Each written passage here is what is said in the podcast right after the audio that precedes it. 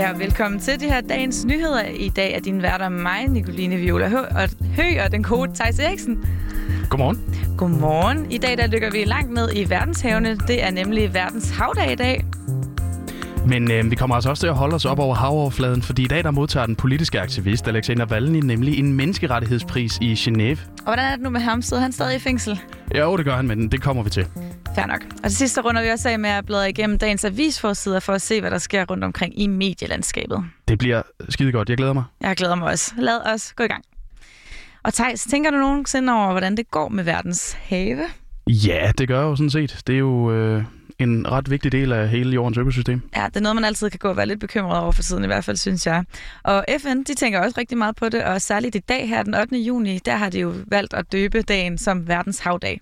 Okay. Er der mere til det end det? Fordi navnet er jo trods alt ikke den store løsning. Nej, men det er meget dækkende på en eller anden måde, for det er en fejring, som skal gøre os alle sammen øh, opmærksom på, hvor vigtigt havet er for vores allesammen fødevareproduktion og for vores sundhed og for vores klima. Fedt. Ja.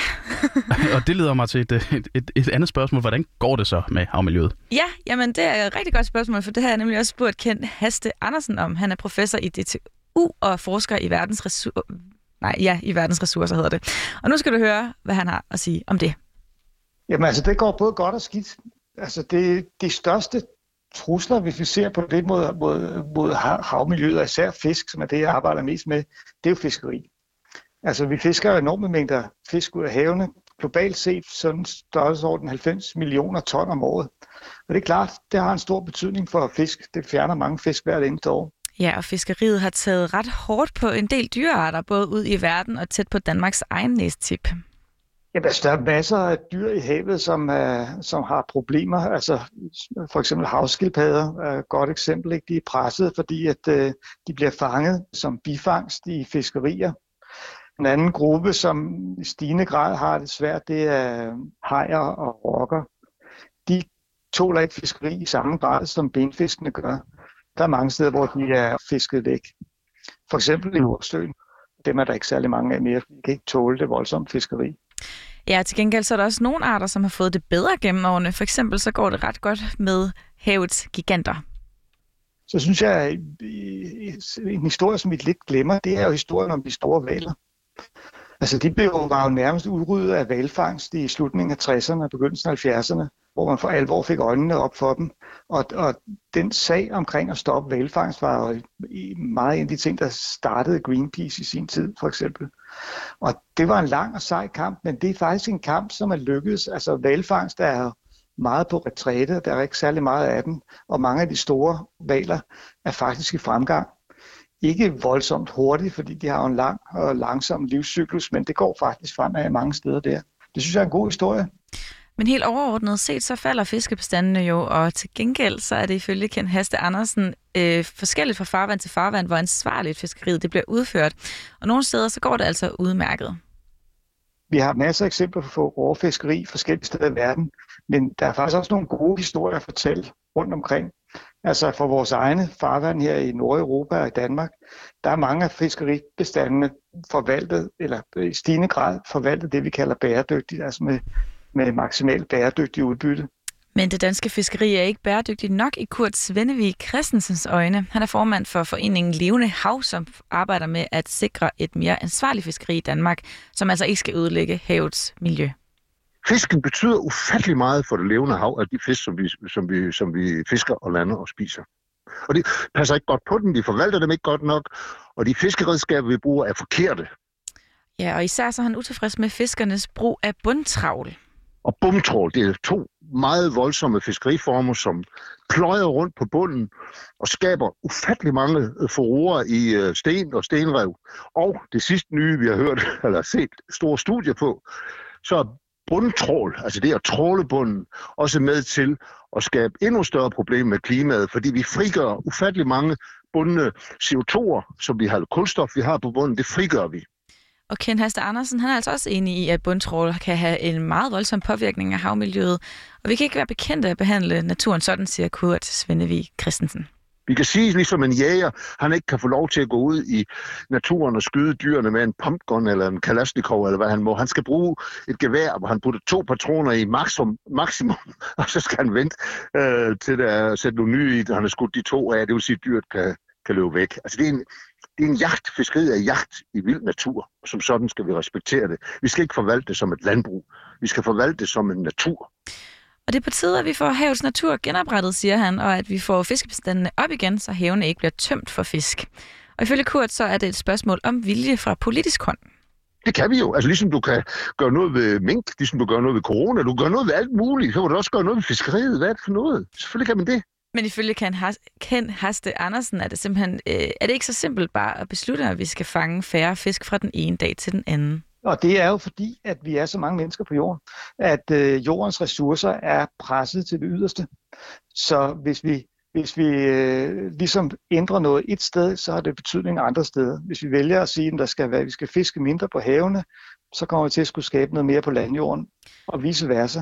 Ja, og hverken Ken eller Kurt er særlig overbevist om, at FN's internationale havdag skal gøre ret meget fra eller til, men Ken Heister, han er, Andersen han er altså glad for, at vi tager emnet op under alle omstændigheder.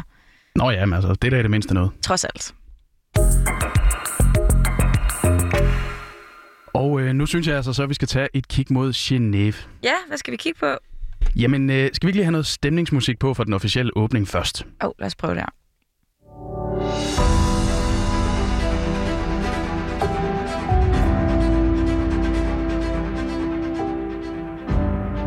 Ja, i dag der bliver en pris overrakt, som 25 menneskerettighedsorganisationer er gået sammen om at præsentere. Det er altså en pris, som bliver givet til et menneske, der giver en stemme til dem, der ellers aldrig bliver hørt. Og i år, der går prisen til den russiske aktivist Alexei Navalny. Ja, god, godt musik, du har sat her på her. Ja tak, jeg har lånt det for komiteens egen præsentationsvideo. Vældig, vældig storladen. Ja, kan du ikke lige fortælle, hvem Alexei Navalny han er? Jo, fordi det er jo godt, du spørger. Øh, det har jeg nemlig også bedt Flemming Splidsbøl Hansen om at forklare, og han er seniorforsker hos Dansk Institut for Internationale Studier, og han er i sagens natur ret godt inde i det her. Alexander Navalny er lederen af den russiske opposition. Det er sådan, vi i hvert fald tit øh, omtaler ham, og det er jo sådan lidt uformelt, men, øh, men det er jo fordi, han, han er mest højt råbende og direkte øh, kritiker af Ruslands præsident Vladimir Putin, og det har jo bragt ham i øh, masser af problemer, jo senest også nu her, hvor han er blevet idømt en øh, fængselsstraf, og hvor der også har været drabsforsøg på ham. Og det Navalny han særligt kritiserer, det er altså hele det autoritære styre, magtmisbruget, undertrykkelsen og korruptionen i det russiske samfund. Og så er det altså særligt på internettet, at han tager ordet. Jamen, han øh, har jo øh, været meget aktiv, især på de sociale medier, og det er jo fordi Navalny har svært ved at komme til ord i de statskontrollerede russiske medier. Så han har ligesom udviklet en, øh, en, en særlig tilgang på de sociale medier, hvor han har været en af de mest fremtrædende russiske politikere. Øh, han har været rigtig dygtig til at nå ud til vælgerne, en ny type af vælgere måske på de sociale medier, og, øh, og det har været svært for myndighederne sådan helt at styre ham derude. Men det er sådan, han har gjort, og det, og det har han været rigtig dygtig til. Og det betyder altså også, at flere gange så har de russiske myndigheder gjort, hvad de kunne for at få lukket munden på ham, og han er altså blevet overfaldet flere gange.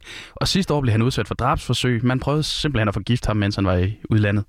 Og det sekund, han kom hjem til Rusland igen, ja, der blev Navalny så sat i fængsel, og der sidder han stadigvæk under falske anklager. Den europæiske menneskerettighedsdomstol har vurderet, at øh, det er grundløst, øh, at der ikke er øh, hold i de beskyldninger, der har været mod ham, øh, og at det hele har været politisk motiveret.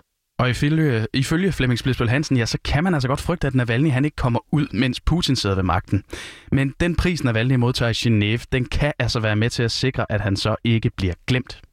Øh, og, og der kan man sige, jo, jo flere af de her små ting, der er, altså hvor han får en pris der og en pris der og så videre, jamen det er med til at opretholde øh, den linje, han fører, og, og, og med til også at, at holde opmærksomhed på, på ham som person, og selvfølgelig det forhold, øh, at han sidder fængslet, og den behandling, han har fået.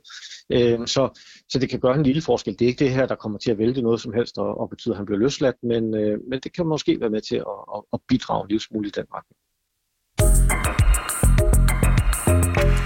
Nå, er det ikke tid til, at vi skal kigge lidt på avisernes forsider så?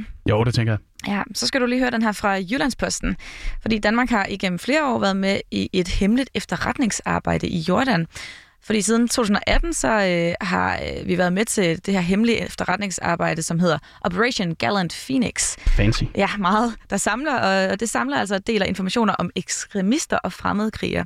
For eksempel så har man simpelthen indhentet en masse data, som for eksempel er DNA fra line af krigere fra islamisk stat.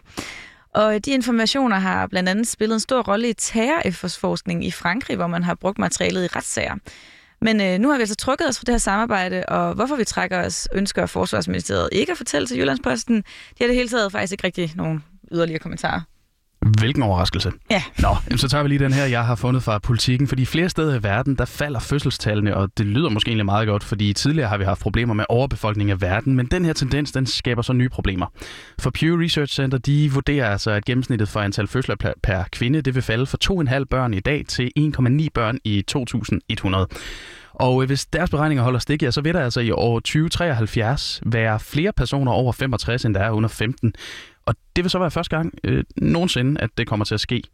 Og øh, det vil altså så blive et kæmpe problem i sundhedsvæsenet, hvor der ikke vil være hænder nok.